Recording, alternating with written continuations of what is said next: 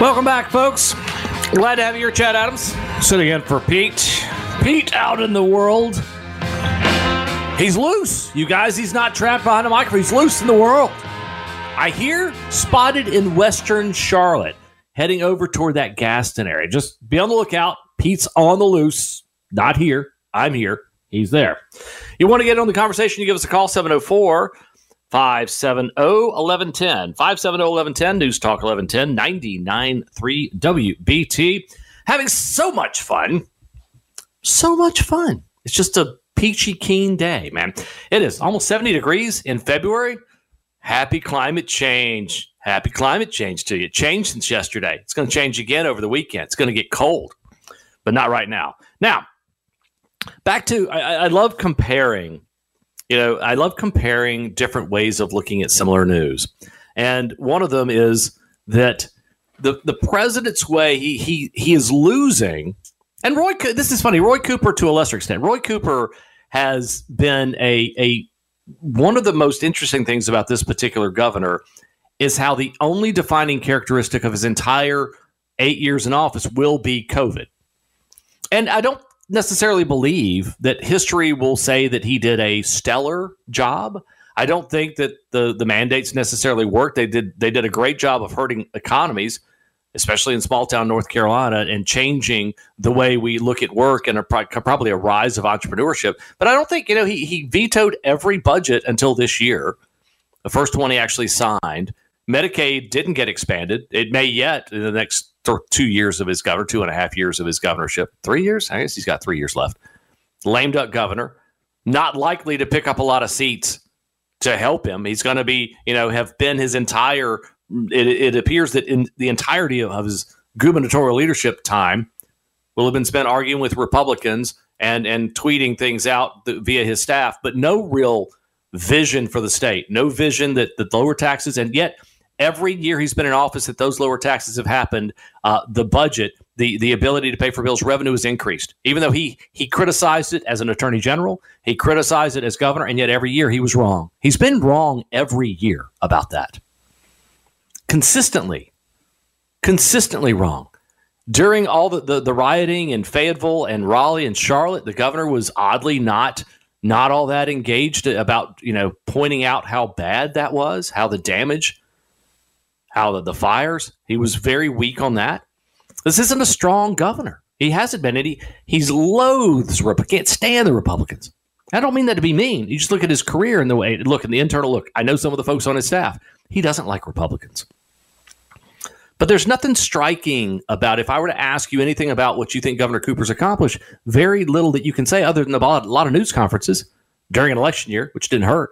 Got about $10 million in free paid, you know, free advertising. But did it change the outcome? Does our state look really unique juxtaposed against any other state that had more freedom or less freedom? I would say no. Now, kicking it up to the presidency, and I'll guarantee you, Roy Cooper, the Democrats don't want Joe Biden to be seen anytime soon. I mean, I don't know if Cooper's got aspersions to go to D.C. after he finishes up the second term or not, but I, you know, Joe Biden isn't exactly a collector of crowds. I think if, if he came to North Carolina you know, you you might catch a glimpse of him not because there was a crowd there, but for lack of a crowd, might see a guy kind of just walking down the street that happened to be president.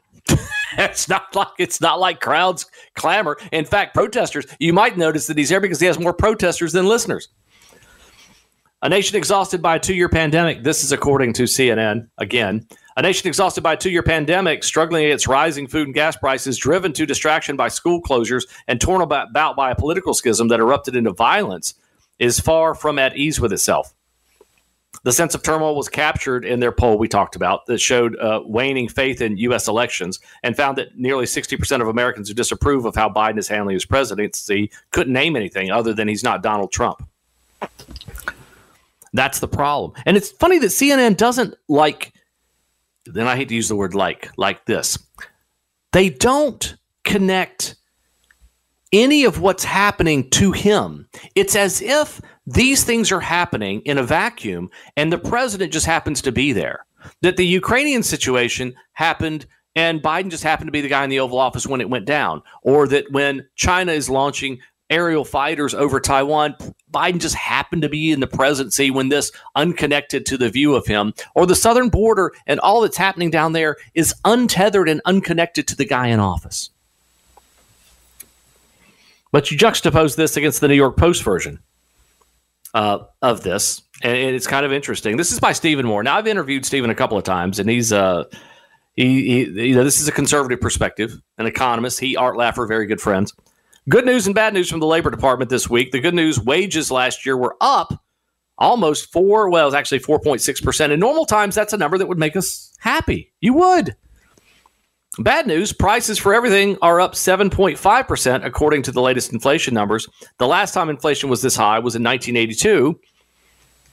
There are still uh, also reports that the new way that the government calculates inflation artificially reduced the stated inflation number and that the real price is actually closer to 8%.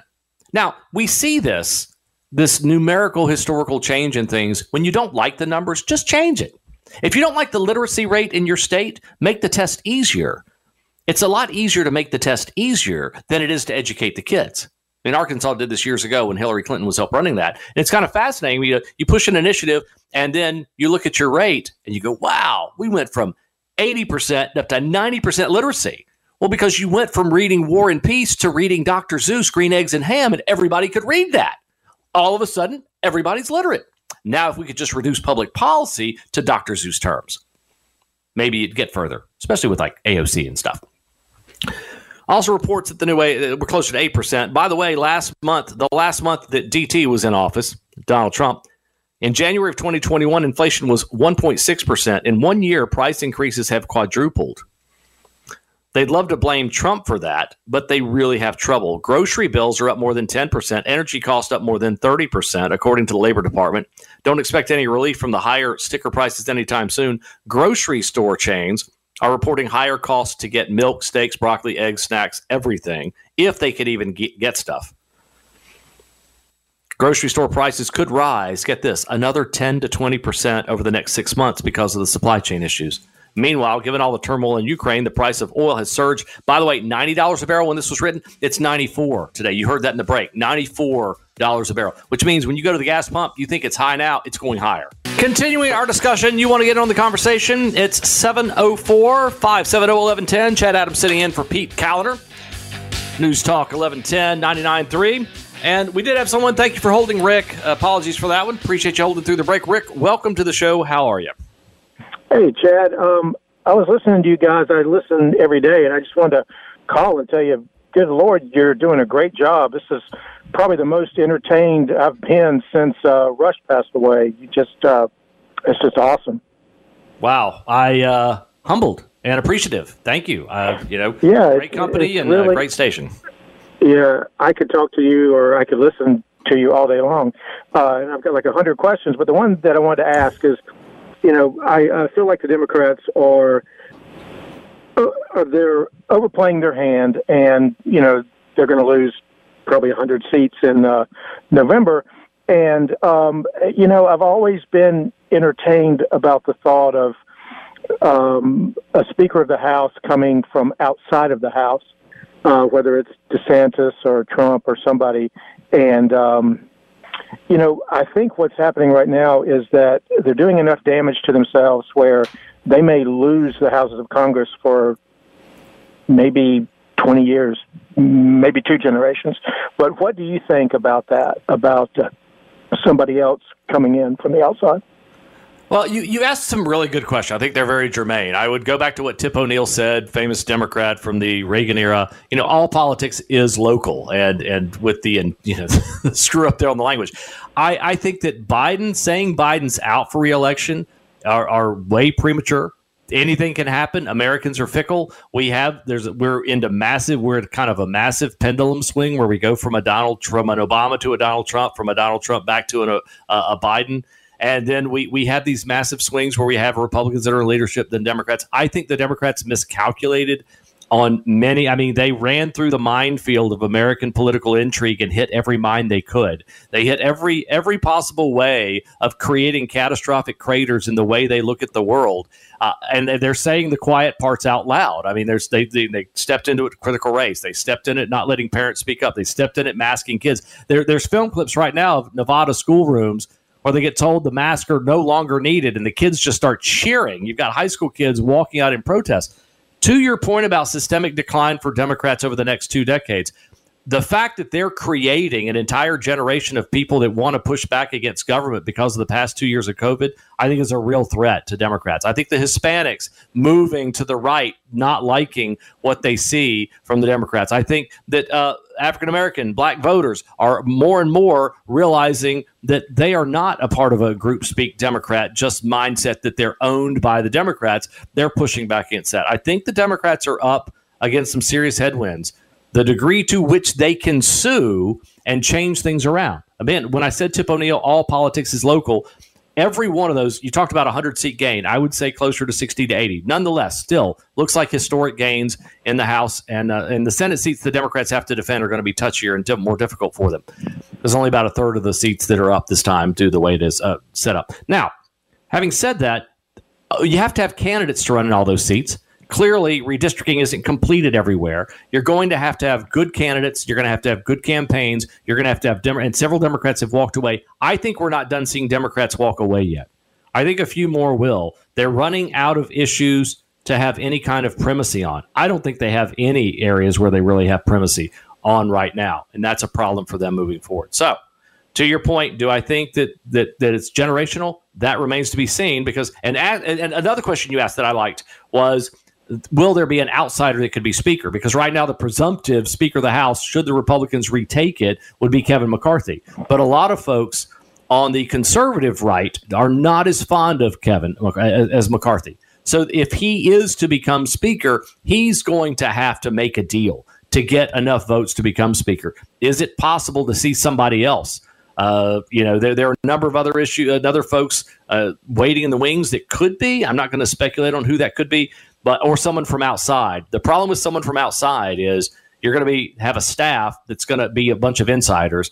You're not going to know how DC works. So I, I think you're going to see someone from the inside. It could be McCarthy, or it could be you know someone else that's more on the to the right of McCarthy. So having said that, a lot of political intrigue yet to go on that front uh, and appreciate the call. Love callers, and and always that's the my favorite part of any given show, no matter who I'm interviewing, is usually getting the callers in there to be a part of things. So we appreciate that. Now, when we get on the other side of the break, we've got a little bit on the other side of the break. We'll be talking about what would you think about reparations for the businesses that were damaged? This whole reparations thing, and the Brownstone Institute has an interesting piece about that. So we'll get into that on the other side of the break. So do stay tuned, and we're going to have a lot of fun, as always, and your calls, if you are so inclined to be a part of the show today. Thanks for the compliment. We'll be right back. Wow. What a day. I don't know if any of you paying attention. I'm, I'm going to get to this, and Ryan, you know, Ryan reminded me of it. I'd seen it in the break. So the markets are tanking across the board. Nasdaq down 368, S&P down 80. Uh, the Nasdaq's down two and a half percent, dropping like a rock. Dow down four forty six. You're going, wait, what happened? Yeah, there was a bad inflationary report. That's bad. No, that's settling in. What's happening is uh, right now there's a press conference going on, and Jake Sullivan's talking in terms that are very stark and and and problematic. The Biden administration, dealing with yet another foreign policy crisis in Ukraine, has said Americans have 24 to 48 hours to get out. Get out of the Ukraine. Starting to sound familiar, isn't it? It, wants you if you don't get out in the next 24, 48 hours, we're not going to be able to help you get out. We're not talking Afghanistan. We're talking about Ukraine. It's like Americans abandoning uh, all these fronts. It, you have to ask yourself, you know, from a foreign policy standpoint, I, you don't have to be a genius on foreign policy to recognize some of the some of the stuff that would make sense in almost any administration, including the Obama administration. If you were really concerned about the Russian in, impending invasion of Ukraine or China's impending dominance over Taiwan, you, would do preemptive thing. You would punish before. You don't say, "Well, if you do it, I'm going to punish you."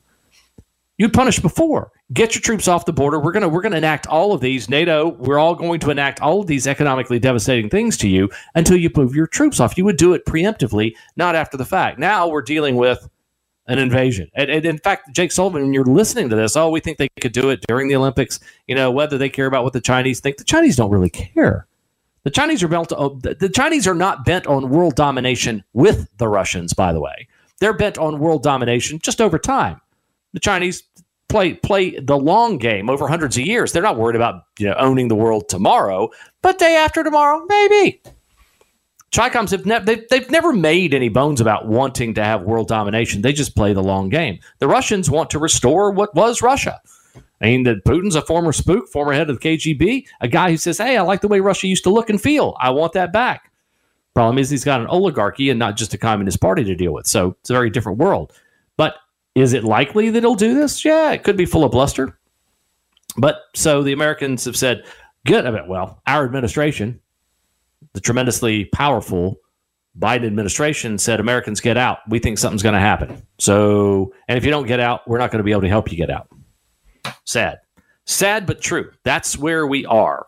And, uh, you know, I, I wish, again, I said at the beginning of the show, I'd rather have an administration I disagree with than one that I think is chrono- just weak just weak. And it's not just because he's older, it's because the people he surrounded himself with are weak. These are people that have a very strange view of the world that look at, at, at numbers and facts and think they don't apply to them. If you ever do pilot training, if you ever get in a cockpit and you're trying to be a pilot, one of the, the ad they call them dangerous attitudes. One of the attitudes that they try to tell you as a pilot that, that they really want to steer you away from is it can't happen to me. It can't happen to me. In other words, that plane starts having problems. You think, well, I'm not going to crash because it can't happen to me. It's a very dangerous attitude that you can have that will result in bad things happening with an aircraft. Now, imagine being the most powerful administration on the planet Earth, or at least currently, not compared to past ones, but and thinking the same thing. Ah, uh, nothing bad can happen to us. We're we're the White House. And that's the added when you hear Jen Psaki in these press conferences just steering things away, watching Biden talk about inflation and saying, really, inflation, it's temporary. We gets challenged on inflation by Lester Holt, and he says, hey, you're being a wise guy with me. And then goes on to pivot and say, we really, you know, I said inflation was temporary. The reason inflation's a problem is because car makers can't get computer chips. I lie to you not. You can look up the clip. They want to pin all it is the weirdest thing to me. Anybody, any manager that you've ever been, any good manager you've ever been around, any leader ultimately says, Hey, if there are problems in this, it's me. I've got to fix some things. Male, female, or in the words of the left, other, it's on the individual at the top. And this is the first administration I can see that they have no connection to things they've done in any way. Not the southern border, Afghanistan, they thought was just a, they thought they, they tried to say, we just executed Trump's plan. No, you didn't. If you read Trump's plan, you wouldn't have known. You'd have done it very different. You got the Americans out first, not last. The southern border, you guys screwed that up 10 ways from Sunday. You look at the, the, the, the pumping money and, and looking at what the Fed's doing and just pumping money and thinking there's not going to be inflationary consequences. What, this is third graders. Do what, in fact, third graders could probably run it better. Let them take their mask off.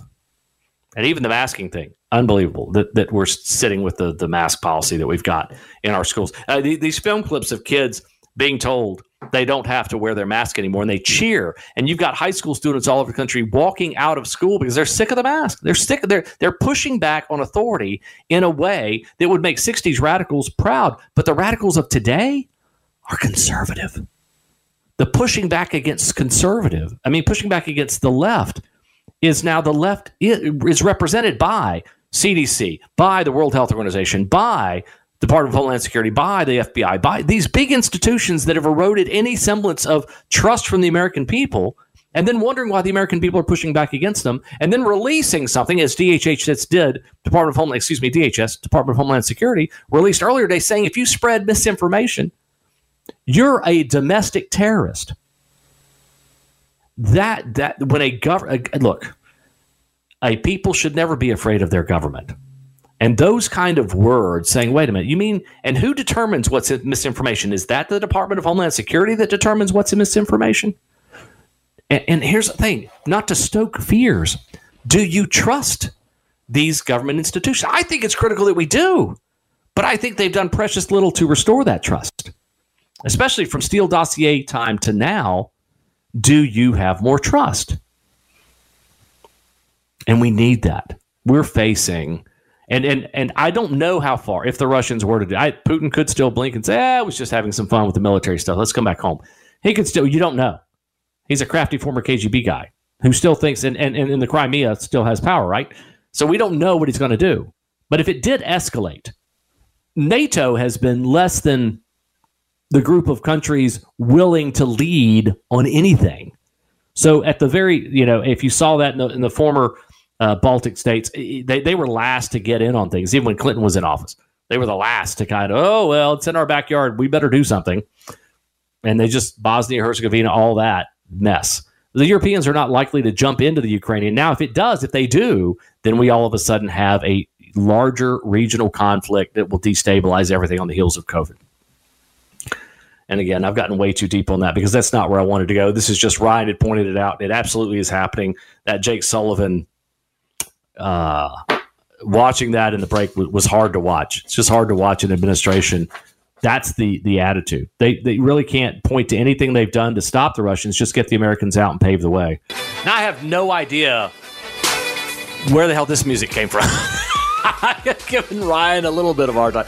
Ryan was apparently having more fun than I was over the break because Ryan was watching Jen Psaki. At least that's what I believe and the, the, they they turned it over from Jake Sullivan over to Jen Psaki, and the the comedic eh, you know the, the comedy ensues and i don't mean to be that in a facetious way it's just the answers and the warped perspective upon which we are given information is bizarre. And it just you know what is it? It does not compute. You know, the old star trek it does not compute. You can put this data in and the way it comes out is is is certainly a, a misanthrope way of looking at the planet earth and the rest of the things in it as if the law of physics don't apply to the very people talking at that podium. It's an unbelievably weird way of looking things. Nonetheless it's a serious situation. Stocks are not uh, appreciating it very much, and the situation is not good. I, there's so much more I wanted to get to. We're here up against uh, Chad Adams guest hosting here.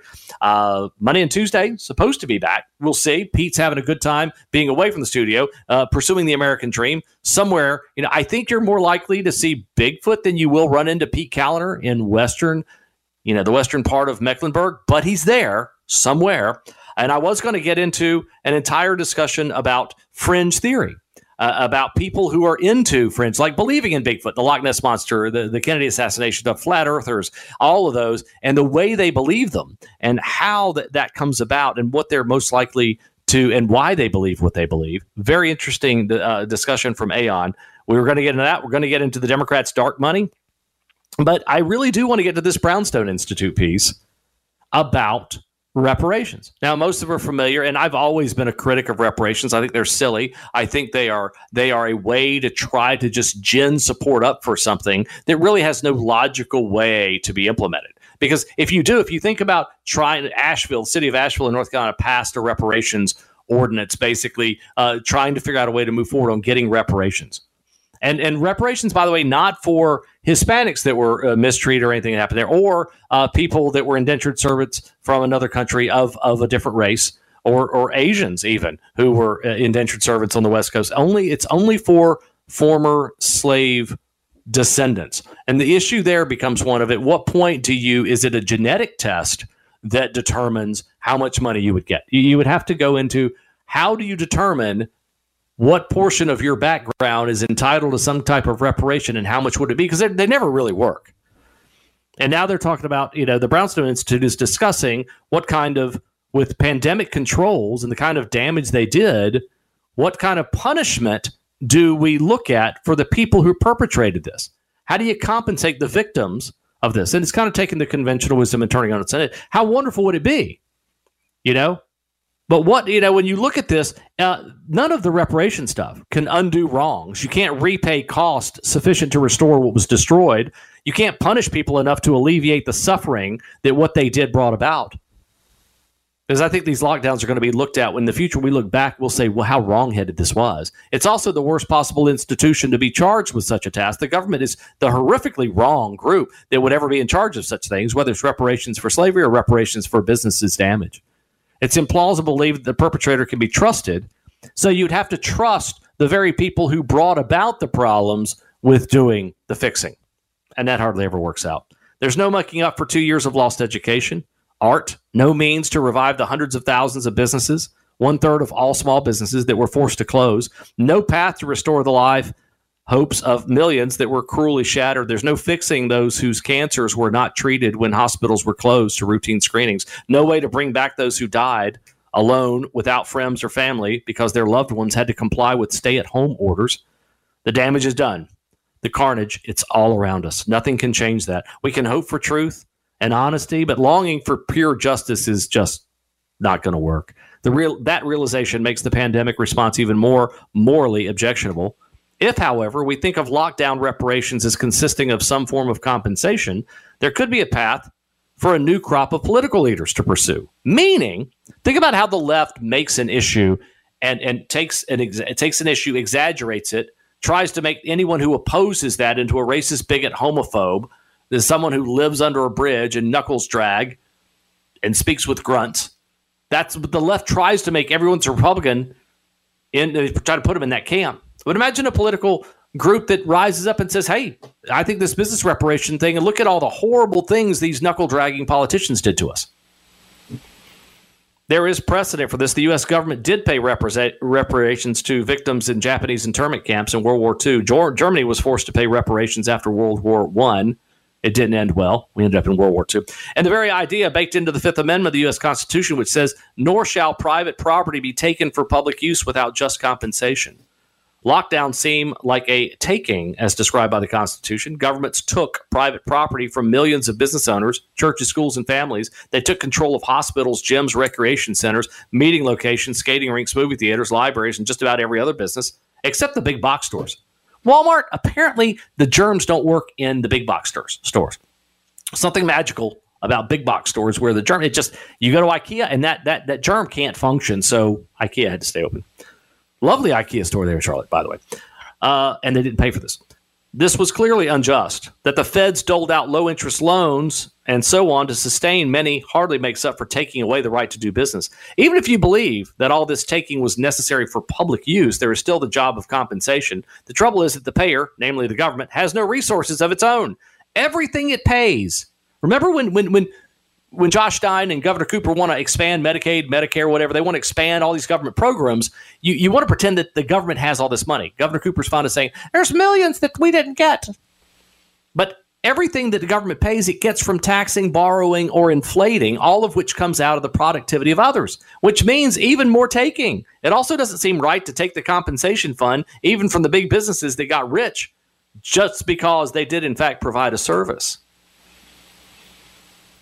Lockdowns and related mandates did not create wealth or solve any market failures. They were pure acts of destruction. The lockdowns only did damage. They did not generate any surplus wealth from which the victims can be compensated. This is, in fact, one reason that you have to limit the state's power of eminent domain. But this was like an eminent domain, wasn't it? These businesses that were forced out of business, they were forced. It's just Unbelievable. The burden of government, according to the American Action Forum five years ago, cost small businesses 3.3 billion hours, $64 billion per year. It, it, just, you know, you look at this. We already, it's look, I've had several small businesses. It's not easy. The lockdowns were, he finishes this way.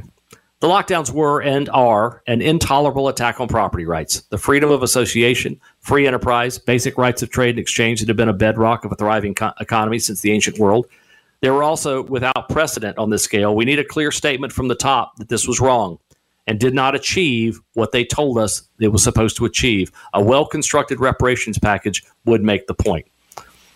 We should be under no illusions that this is going to happen, but it's still interesting to consider. Again, that's what we do we should be talking about things. We should be talking about things. And so many times when you have an idea, and again, he even points out the absurdity of the idea. But the point being, how far the government went, even Governor Cooper in this state and the lockdown fanatics. I, I mean, very quickly as we get to the top of the hour, I have a friend whose parents won't even go in a store with her to pick out a wedding dress unless that store is all masked up and everyone can prove they had a vaccination. The insanity of people's psychological makeup, the, the damage done to these people is unflippin' believable. Oh, by the way, and this was in Charlotte just yesterday.